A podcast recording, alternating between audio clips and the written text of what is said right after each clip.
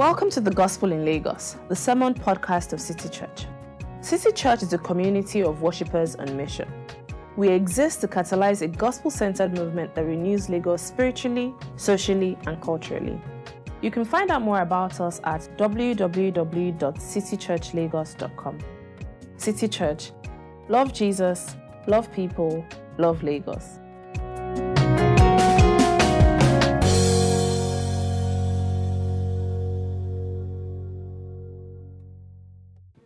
Today's Bible reading is from Hebrews 12, verses 1 to 3. When I finish, I will say, This is the word of the Lord. Please respond by saying, Thanks be to God.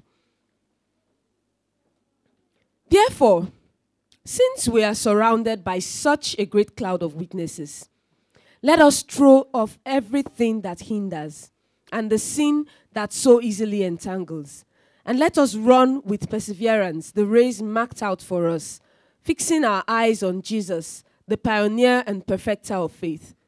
For the joy set before him, he endured the cross, scorning its shame, and sat down at the right hand of the throne of God.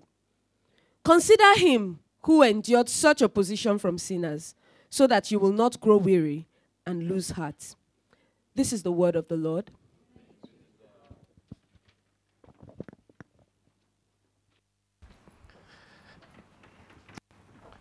Good morning, everyone.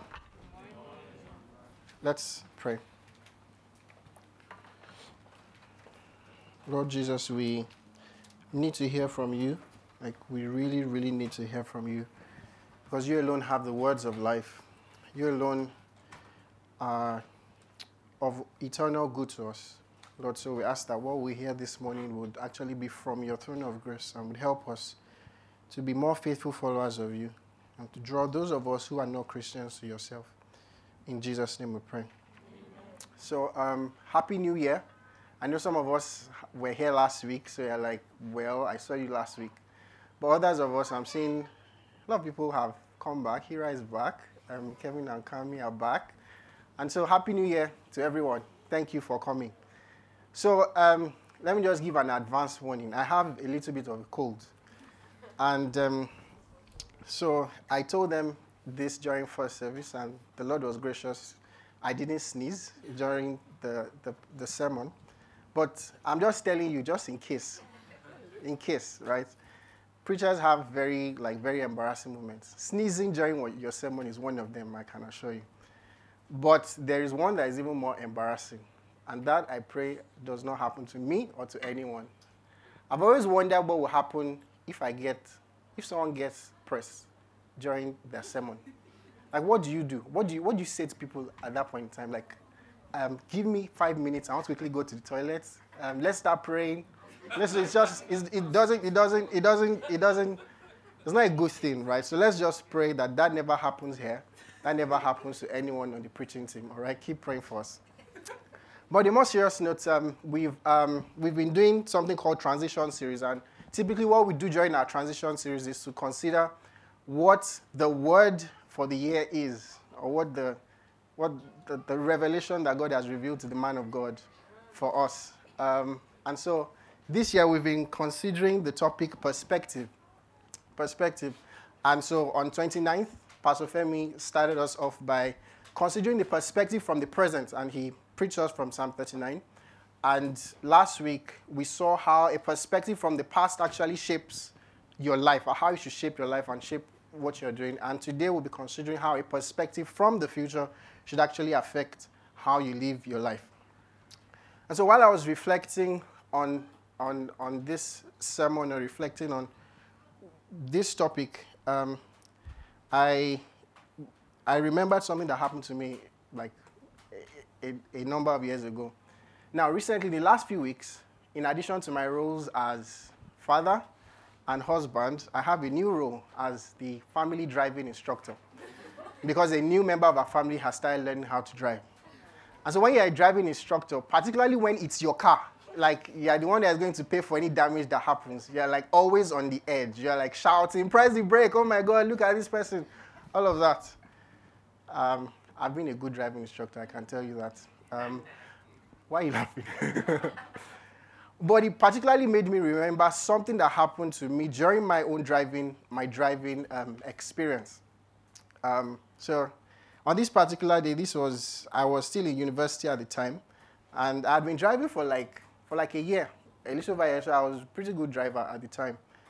And so my parents, like they do for, like parents do for every young person, they give you a car that is really outdated and that just gets you from point A to B. Like the car is just, it's just there, it's a car, like you just get from here to here and back. But everybody wants to drive daddy's car because daddy's car is a better car. Daddy's car is a good car. And so my dad had this um, Volvo 940 car that he only drove on Sundays, all right, to church. So on this particular day, they had traveled, and I was the only one at home. So I thought, hmm, I can't remember what my excuse was. This car is not doing well. The AC is not working. But this daddy's car is really like, it really gets me to school. You know what I mean? So I dressed up in my law student's uniform, white shirt, black trousers, killer shoes, lovely tie, and I was going to school. But then I decided to take a quick tour into town. I needed to get something in town. And so I went into town, like really quite a stretch from where we lived. And this was about, so it took, all of this took me about 30 minutes. I got into town, did what I wanted to do, then saw someone I knew from church. Ah, bro, far? This, this, this. Where are you going? I'm going to PS, our main campus in university. Oh, let me ride with you, he says, and he joins me on the ride. And so we start, you know, this very faithful journey, I would say. Um, we started this journey, and everything is going well until we get to one point where there's a roundabout. Now, I've driven this roundabout several times, so there was nothing particularly new about this. But then, as I was navigating the roundabout, I just heard bah.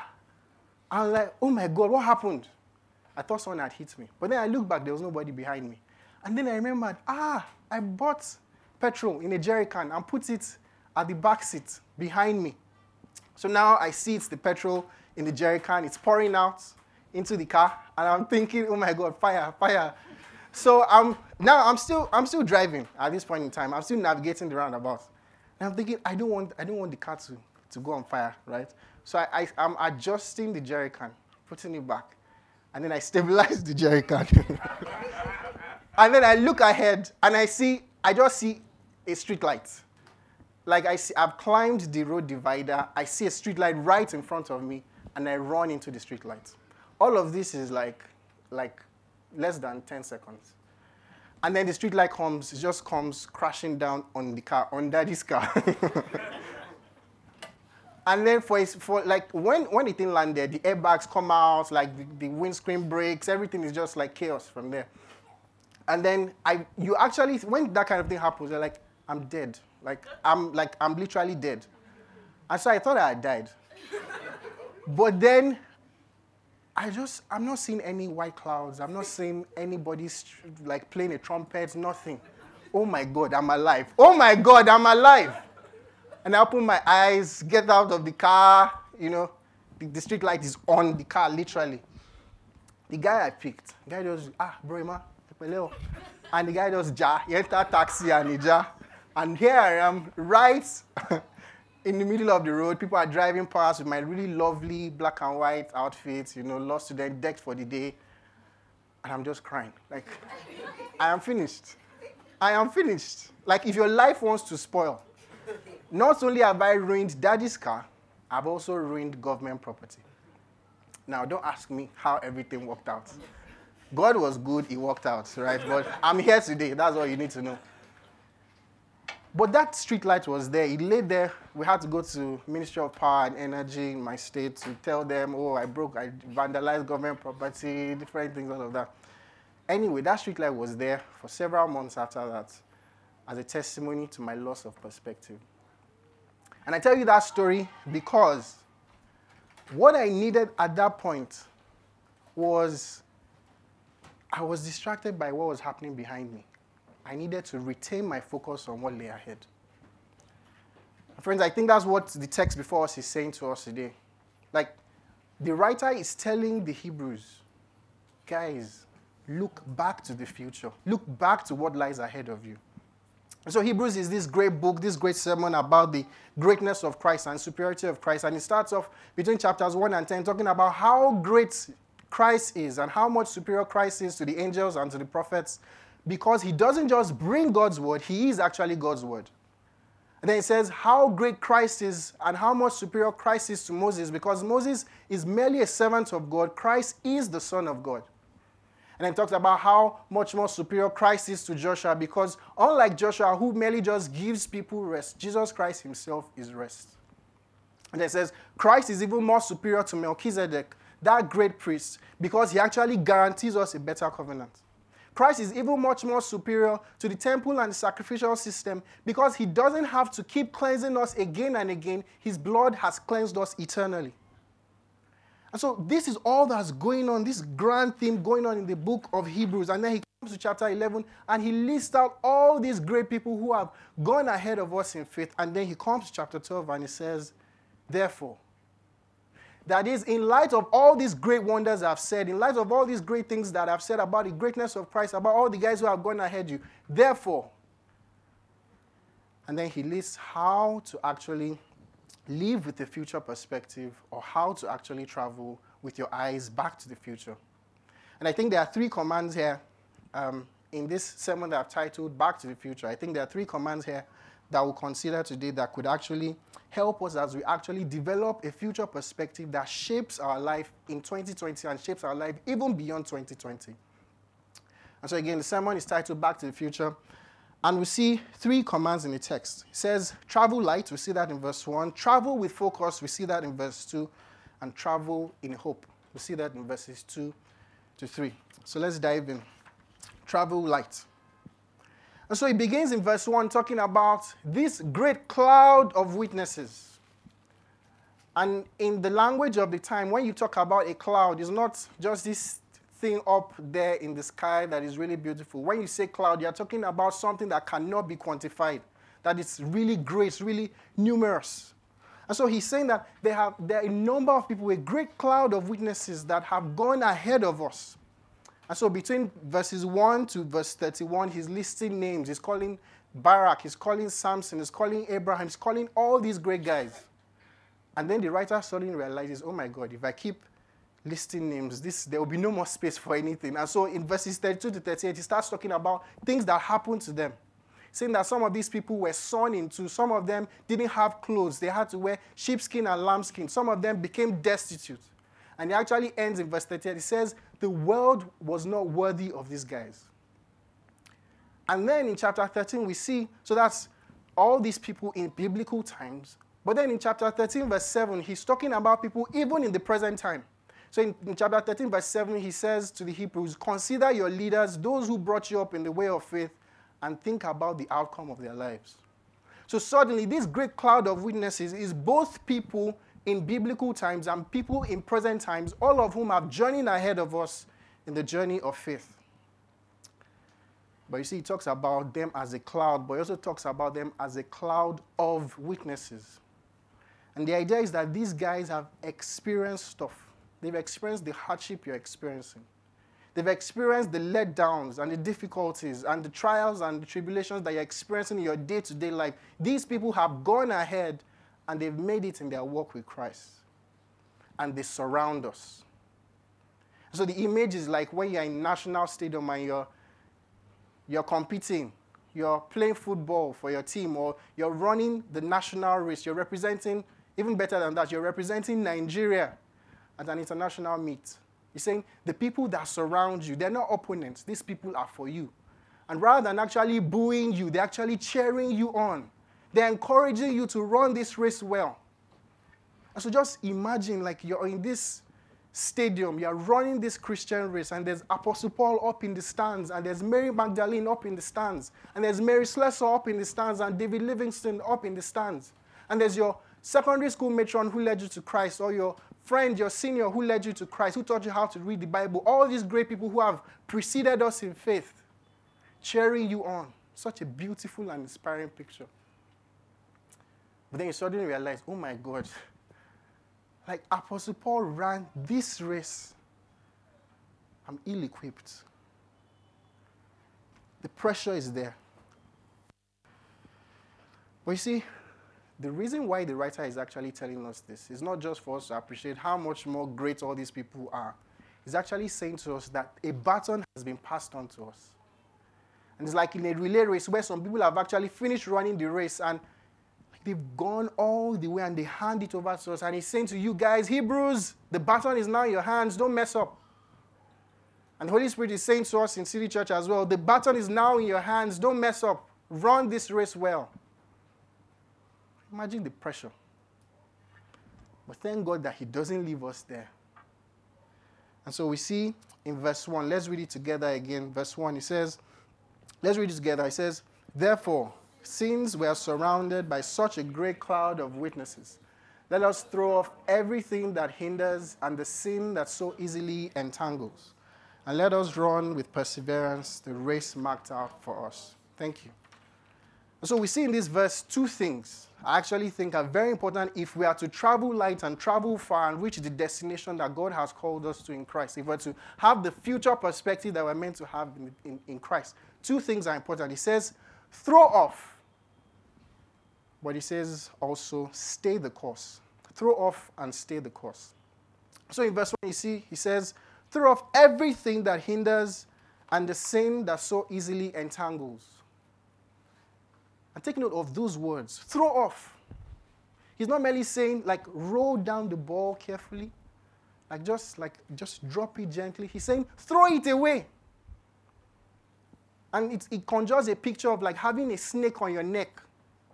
You thought you were picking up, you thought you were picking up your neck chain from your jewelry box, and it was a snake that you put around your neck. And someone say, "Hey, you have a snake on your neck." You don't pick it like, "Oh, rare snake."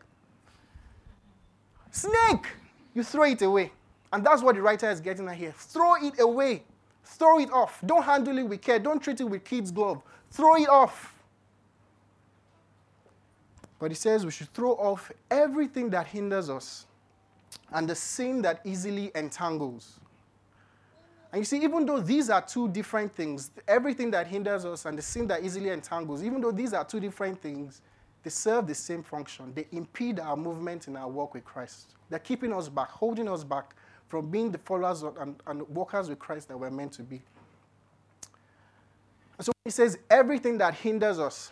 In the original language, the idea here is a weight, something that is keeping you down, something that is holding you back from actually moving like you're meant to move. And many of us know here that, like, there, there is a, a required weight when you're traveling in the air, for instance, that you're meant to have. If you're in economy, you're not meant to have more than 28 kg, right? If you're in business, you're not meant to have more than 32. And even when you have those, you're meant to have like a specific number of bags. Now, we are Nigerians, so we know that when you're traveling, someone is always telling you, oh, please, ah, maybe person is in UK, you haven't seen in a long time, family, ah, man, all this egusi here, gari here is really expensive. Help me bring egusi. And so you have this box. The entire thing in the box is just like yam flour, gari, egusi, and you get to the you get to the airport and instead of it being like 28, it's like 30, and you're begging. Ah, it's for my brother. It's for my. Now in Nigeria they may allow, but abroad they won't.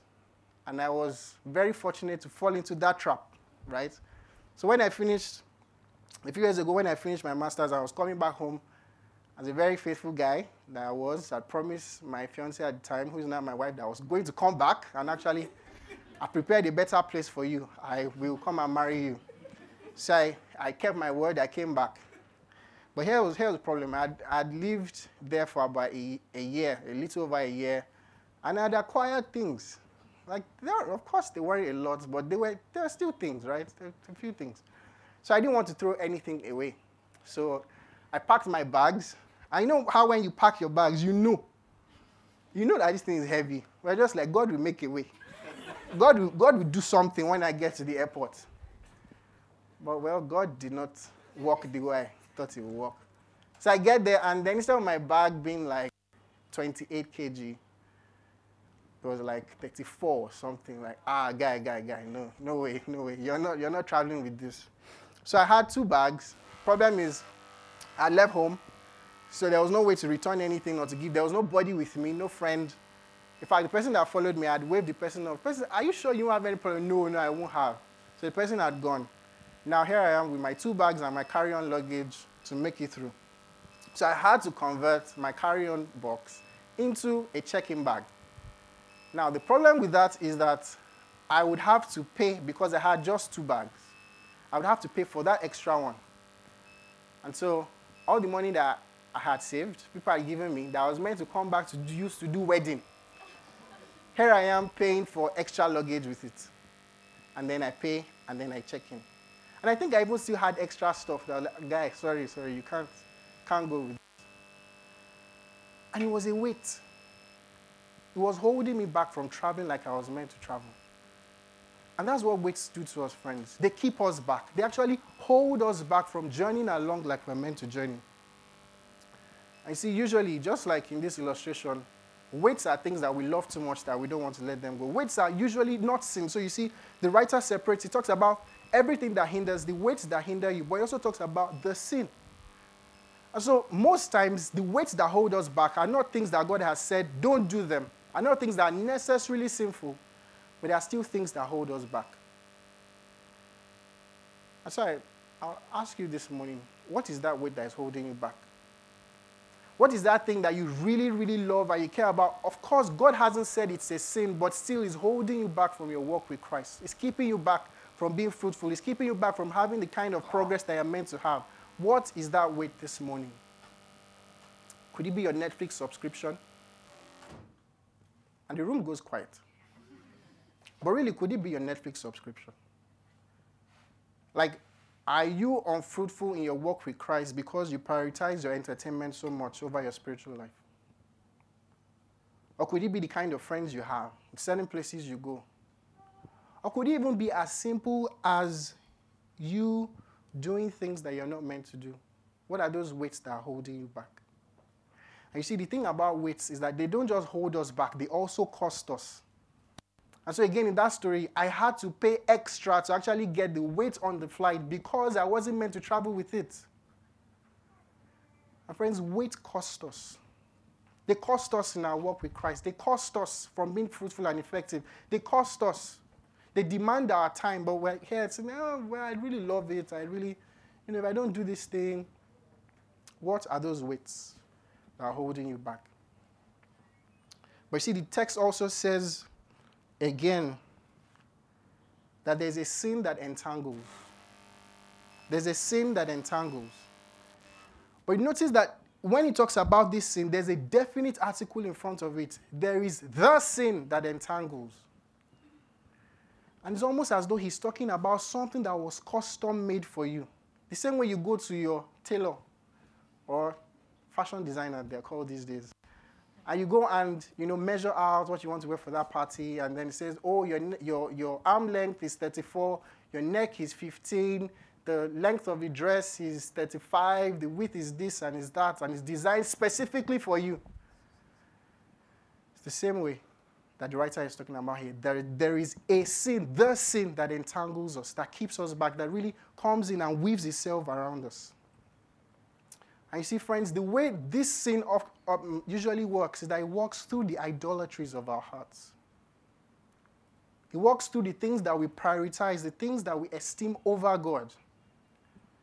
And so, what are those particular idolatries of your heart that are leading you a certain direction and leading you to do certain things that are sinful? And even though you know they are sinful, you still keep doing them because you love them. Could it be the idol of approval? Could it be that you really treasure so much, like I want people to like me? I don't, I don't like being disliked. Like I don't, I don't like people thinking about me like this. So let me just tell this lie. Or let me just live a certain lifestyle, even though I can't afford it. I want to live a certain lifestyle so that people can approve of me, so that people can welcome me to their circles, so that people can think about me a certain way. Is it the idol of approval? Or maybe yours is the idol of comfort. And because you so much about like not being in a position where things are stressful, like, oh my God, Lagos is so stressful, I can't live here, traffic, all these things. So you've decided that you're going to make money at any cost, no matter how much it demands from you, because you want to enjoy your comfort. or it keeps you back from having certain kinds of um, conversations with people, even though there might be things that will be helpful for them, because you really like comfort and you don't, you don't want to be in a place where you're disagreeing and you're arguing, you don't say anything. Or maybe, just maybe, this idol of comfort is driving you to take certain decisions for your family that even though they are not helpful and even though rather they will benefit your family in the long run, in the, spirit, in the long run, and make your family very helpful and, and very healthy spiritually. You don't want to inconvenience yourself. And the writer tells us, the text tells us, the Holy Spirit is saying to us this morning if you will have a future perspective, you must travel light. And to travel light, you have to throw off everything. Like, deal with it. Deal with it. Throw off every weight and every sin. But the second thing he says is that we must stay the course. And so we see in that last part, he says, and let us run with perseverance the race marked out for us. So again, here there are two things. He says, run with perseverance. It means that, guys, sometimes it's going to be hard. Sometimes it's going to be difficult. Like, don't believe anyone who tells you that the Christian life is made easy because Christ has suffered and died. Like, it's sometimes going to be hard. It's sometimes going to be difficult. Sometimes you have to deny yourself to fast. Sometimes you have to deny yourself to make GC, even though it's inconvenient for you. Sometimes you have to do things that you don't like. And so in this church, sometimes we do meal and fun days. But sometimes doing the hard thing means that even though you love meal and fun days and it's easy for you to go, and then when there's kingdom prayer day, you still show up. Amen? Amen. Thank you. You still show up. So our race is kind of like the Lagos Marathon. It's coming up in three weeks, about three to four weeks now. And we are thankful for Fumi and Onkiemi who run on all of our behalf in this church. Um, we're cheering you on in the marathon. You guys keep going ahead. But our race is kind of like the marathon. You know, let me tell you how not to win the Lagos Marathon. This is a word from the altar, right?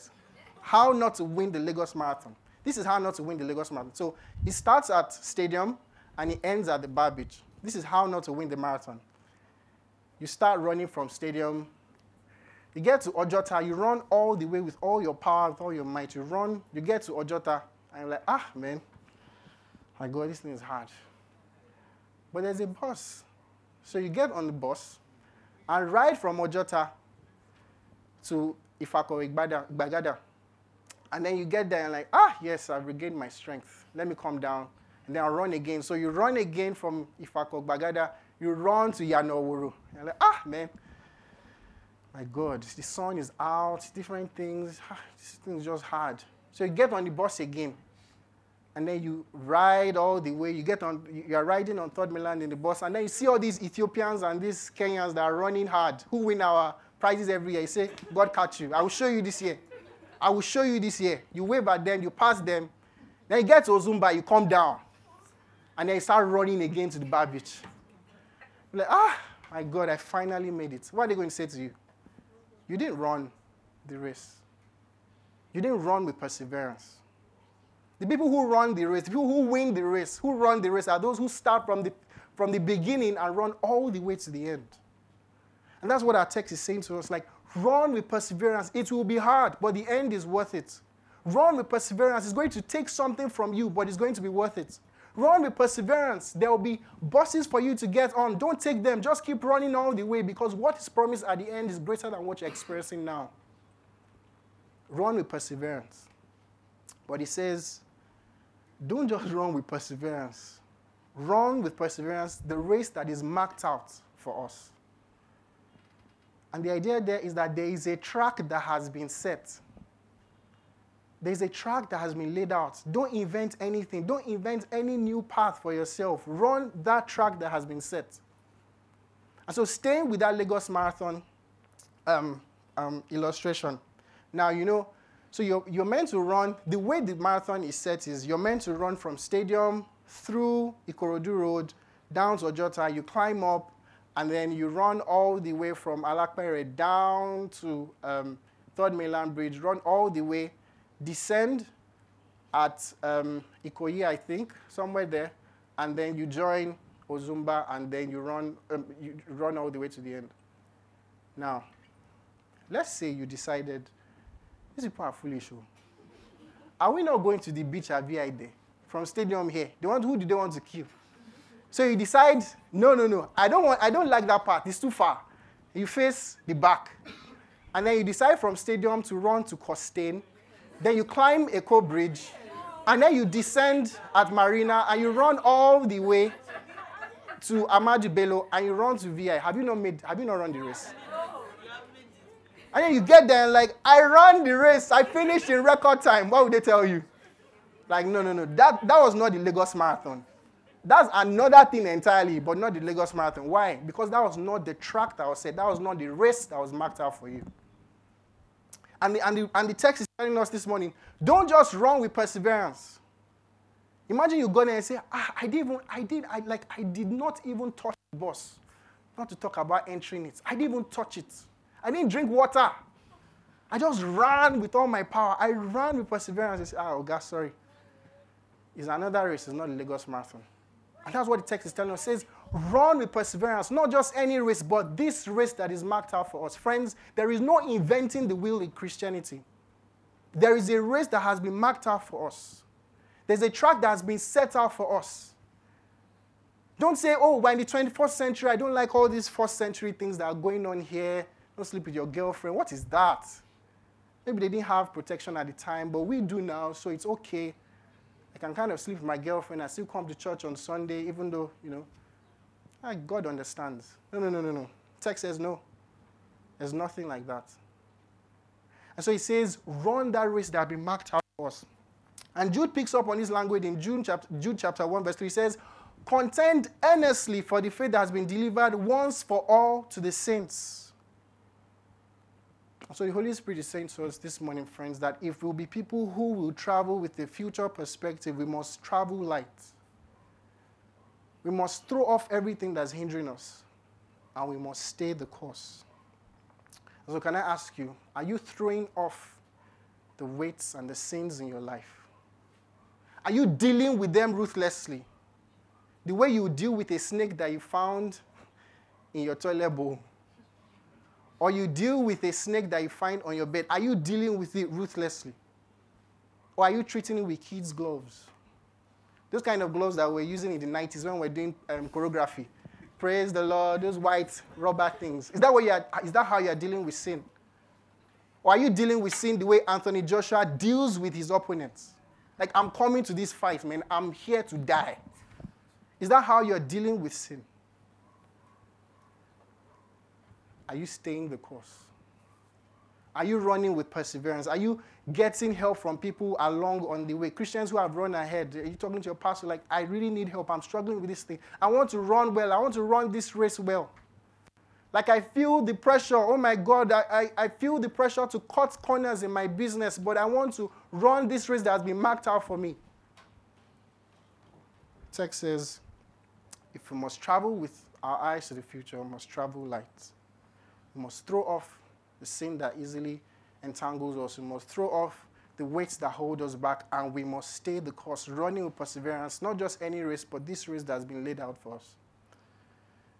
The second thing we see in these verses, in verses 1 to 3, is that we must travel with focus. Travel with focus.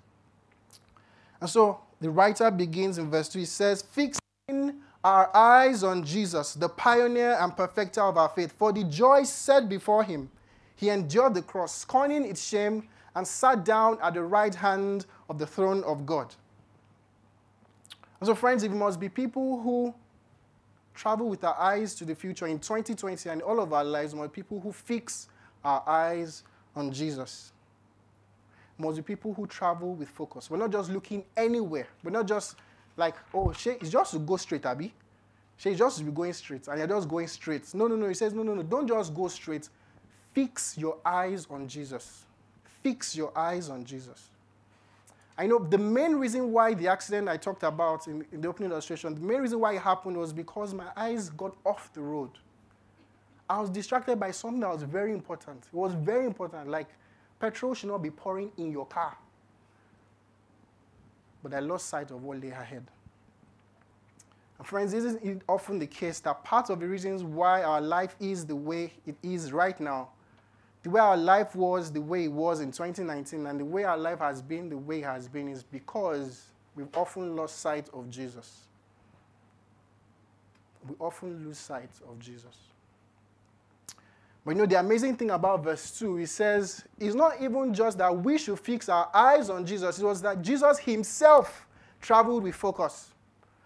And so you see in the latter part, it says, For the joy set before him, he endured the cross, scorning his shame, and sat down at the right hand of the throne of God. Think about this. Jesus, the Son of God, very God himself, true God, traveled with his eyes to the future. He wasn't dissuaded from his goal. He wasn't distracted from what lay ahead. He traveled with his eyes to the future. He set his focus.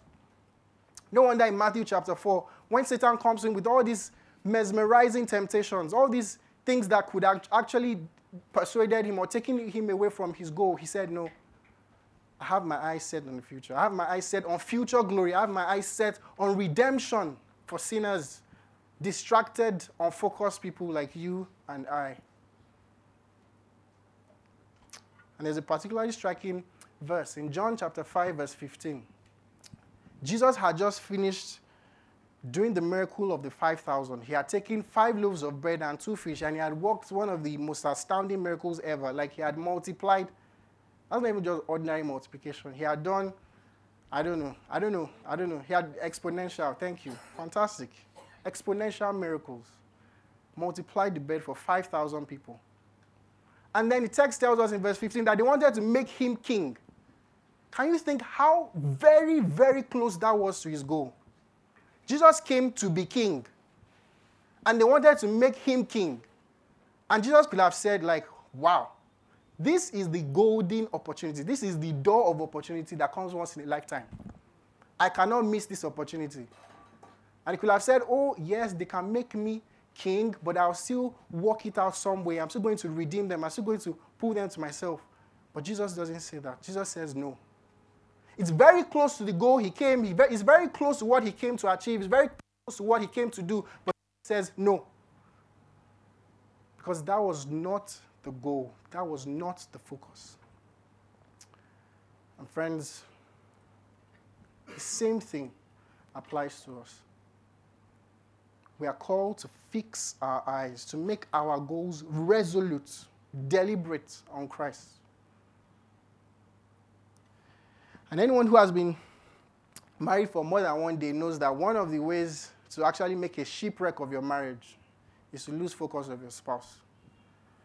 And so people often build in shock absorbers. You say, oh, um, we're working different jobs, but we're going to take our time to meet together. We're working different jobs, like Lagos is crazy, things are happening, stress from work, but we're going to have date nights on Friday. We're going to go somewhere together. We're going to, all the people who have been married for more than 10 years, like, date, date what? Date night. But you take out time, you discuss. Like, oh, there's this person at work who is driving me nuts. You tell the person about that. There's this thing my boss said. Can you imagine? Can you imagine? You tell the person about that. You're constantly finding ways for your lives to align. Why? Because you don't want to lose focus of the person. And that's what the text is calling us here to do. Align your life in such a way that your eyes remain fixed on Christ. Live your life in such a way that nothing actually takes you away from the goal of fixing your eyes on Jesus. So it involves fighting, it involves making resolutions, it involves taking deliberate steps. Like, I want to keep my eyes on Jesus, I want to make sure that I'm focused on Christ, not being distracted by things. And so, might there be places where you are meant to stop going? Because they're taking your focus away from Christ. Or sometimes, could even be very simple things like actually deciding not to eat late so that you can wake up on time to study your Bible and pray? Or let me even dial up the heat a little bit. Have you reviewed your life in 2019 and thought about how you actually didn't make progress in your spiritual walk? And what, what have you decided to do in 2020? Like, don't just say, oh, 2020, I want to be a better Christian. I want to fix my eyes on Christ. What does that look like? What does that look like? Does it mean five? Does it mean five minutes of prayer here? Does it mean talking to this person? Does it mean reading this thing? What does that look like? Friends, because if we do not decide, if we do not take deliberate steps, if we do not act decisively to keep our eyes fixed on Christ, let me tell you what will happen. Our life is designed in such a way that our focus from Christ will not automatically happen. And so the text says, no, no, no, fix your eyes on Christ. Don't just do stuff. Don't just fight your sin. Don't just um, resolve to run with perseverance. He says, Fix your eyes on Christ. Why? Because he is the pioneer and the perfecter of faith. And friends, this is our hope. It means that because he's the pioneer, it means that we're not trying to start something that can't be completed. It means that because Jesus has gone to the cross for us, and let me just tell you, Jesus didn't go to the cross to, to compete for the world's strongest man. How many pounds of sin can you carry? No, that's not why Jesus went to the cross. Jesus went to the cross to bear the burden of our sin that we could never bear. Jesus did not go to the cross to just drink a cup of juice or to drink a cup of tea or to be there for fun. No, Jesus went there to drink the cup of God's wrath for you and I, unfocused and distracted people. And because he has taken it on himself, we actually have hope that we can fix our eyes on Christ. Can I ask you, what are you doing in 2020? What have you decided? Maybe you haven't decided already, but can I ask you, after this sermon, please go back home and pray and decide what can we begin to do as a family? What can I do as an individual? What can we do as a group of friends to keep our eyes focused on Christ? Because it will not happen automatically. We have to keep our eyes focused on Christ by the power of the Holy Spirit. But then lastly, we see, he says, okay, you want to keep your, you want to travel with your eyes to the future. You want to keep looking back to the future. Travel light. Travel with focus, but travel also in hope. So lastly, he says to us, travel in hope. And so verse 3 opens up with the, with the words, he says, Consider him who endured such opposition from sinners, so that you will not grow weary and lose heart. Consider him. And the word consider him there in the original language means to reason deliberately and carefully about something, to analyze, to break it down into its parts, to consider something well. And so, on the one hand, it, it might feel like, oh, verse 3 is kind of just repeating verse 2. It says, Fix your eyes, consider Jesus. It's kind of like the same thing. I think there's a slight difference. So, in verse 2, it says, Fix your eyes on Jesus. He talks about the cross, he talks about the shame he endured. And so he calls us to follow his example, to imitate him, to be like him. But then verse 3 tells us to reason carefully about his person so that we will not grow hopeless. And you don't have to be 90 years old. You know very well, all of us in this room, that life can be very hopeless. Like you can wake up, the sky is blue, and something, you just need to receive a phone call or a text, and everything just goes out the window. Or you can be at work and everything has been going well. Your last performance review was great, and you just walk to your, to your desk and you're like, Where's my chair? You've been fired. Life can be very hopeless. And so he tells us in this text if you're going to constantly go through life with hope, if you're going to have the kind of resolve that actually drives you forward with hope, you have to consider Christ. And in this verse, in verse 2, we actually find something very hope giving about the person of Christ. He says, For the joy set before him, we talked about that. He endured the cross, scorning its shame, and sat down at the right hand of the throne of God. So we find that Christ right now is seated at the right hand of the throne of God. And in biblical language, right hand refers to a place of honor, a place of power, a place of strength. And so he's telling us that Christ right now is seated at the right hand of God. He's seated at the place of utmost glory, seated at the place of utmost splendor. But he's seated. He's seated. And I'm like, why is he not walking up and down? Why is he not pacing? Why is he not thinking, all these crazy people in Lagos, all these Christians, They are going to mess everything up. Oh my God. Or why is he not biting his fingernails? Oh, all these Christians in Lagos, how are they going to? No, no, he's not. He's not worrying. He's sitting at the right hand of the throne of God. And it might not look spectacular to you, but the text actually tells us that it is. Because in Hebrews 10 11 to 14, it tells us that day after day, every priest stands and performs his religious duties. Again and again, he offers the very same sacrifices, which can never take away sins. Talk about hopeless.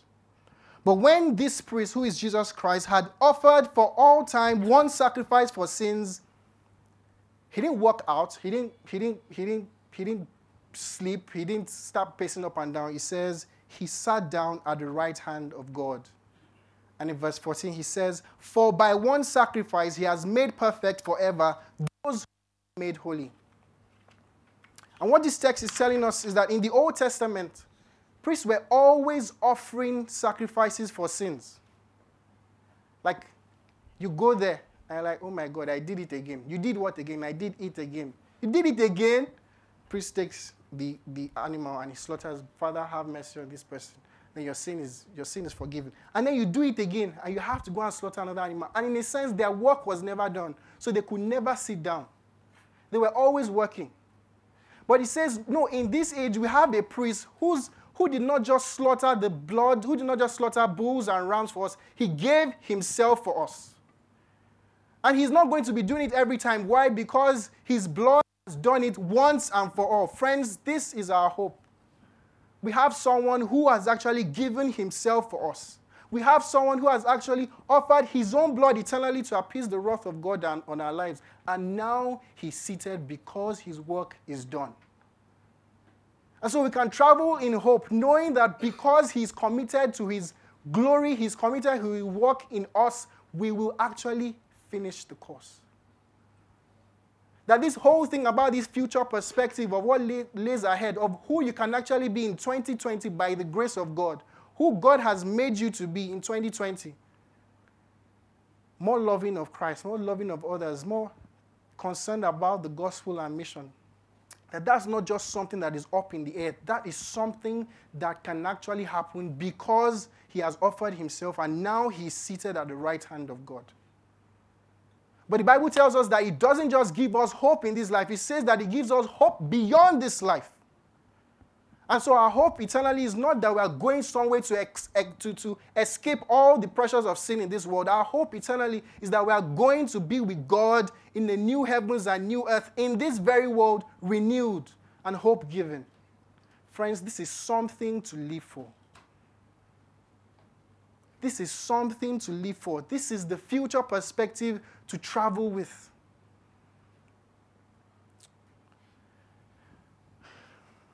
It's like, you know, there are events that maybe your friend is the wedding planner for one party.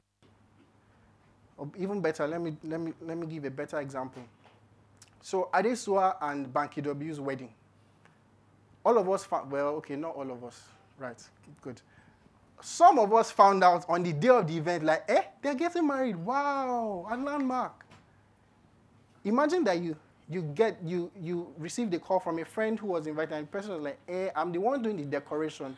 I found this card on the floor. Just make sure you get there on time. You can actually get in." So this friend gives you the card on the basis of a possibility that you can actually get in.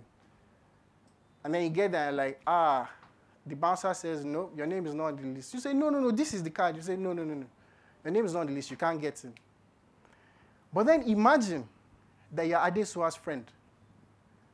And then you get there and you're like, my name is not on the list, but I'm Adesua's friend. And Adesua is walking past and say, hey, Lola, come in, come in, come in, come in, come in. There is no bouncer in this world that can actually stop you. What's the difference? One gives a possibility of actually getting in, the other one is a certainty that you get in. Friends, Jesus Christ did not, did not purchase a possibility for us, Jesus Christ purchased a certainty for us that we can get to the end. And this is the hope that the Word of God gives us. This is the hope that the text presents to us today that we can travel light, we can travel with focus, but ultimately we travel in hope because He has done all that there is to do for you and I. So, if you're a Christian here today, can I tell you that you're a blood bought, blood washed, blood secured child of God, and God has purchased for you a future that you can actually travel with, a certainty that this will happen. And so when the word of God commands us to fight and to throw off our sin, it's not just because you are trying to earn God's favor, you're trying to conjure up something that is not really there. It's because Christ has died and is now seated, making sure that it will happen for you. So, can I encourage you? Resolve in 2020. I'm traveling with my eyes back to the future. I'm traveling with my eyes set on Christ. I'm taking deliberate steps to make sure that nothing is taking me away from Christ. Everything that I'm doing this year is to make sure that my eyes are set on Christ and I'm running, running, throwing off my sin, fighting sin, inviting others into my life, making sure that I'm in places where I can receive the grace of God, the kingdom prayer day, the theology day, the services, my gospel community, doing everything that I can to make sure that this grace that has been purchased for me is actually at work in my life. But if you're not a Christian here, or you're someone who actually feels that you can actually still kind of combine, you know, I like what's going on. I like, you know, this Bible thing. But I also like my friends and I like the life I, I live there. Can I say to you that ultimately you're not traveling with a future perspective? And no matter how much success you, re, you, you record this year, no matter how much greatness you record this year, no matter how much self discipline you record this year, and how great your performance reviews at work and whether you get a new employment or not and how many people you give arms and money to, you're ultimately not traveling with a future perspective and it doesn't end well. But Christ has purchased for you a future that is not merely a possibility, but one that is a certainty because he has given himself and now he's seated at the right hand of God. Can I ask us to bow down our heads? And talk to God.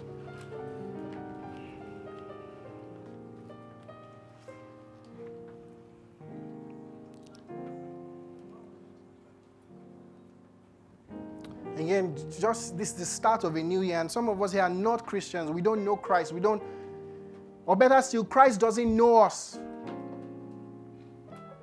The Bible tells us in Matthew chapter 7 that there are going to be those on the last day who will come and say to God, we did this in your name. No, but he says, No, I never knew you. Can I ask you to commit to Christ this year? Can I ask you to let go of the sin that easily entangles you and the things you love so much and to give yourself to Christ? Commit your life to Christ. You can speak to me or to Dami or to uh, Mokiemi or Moses or any one of our leaders after the service. But maybe you are here, you're a Christian. Can I ask you to just resolve to take deliberate steps to make sure that 2020 is not just like 2019, but 2020 becomes the year where you are traveling with your eyes back to the future, focused on Christ, fixed on Christ, fixed on His greatness, fixed on what He has done for you and who He can make you to be, and what He has ultimately promised in the new heavens and new earth.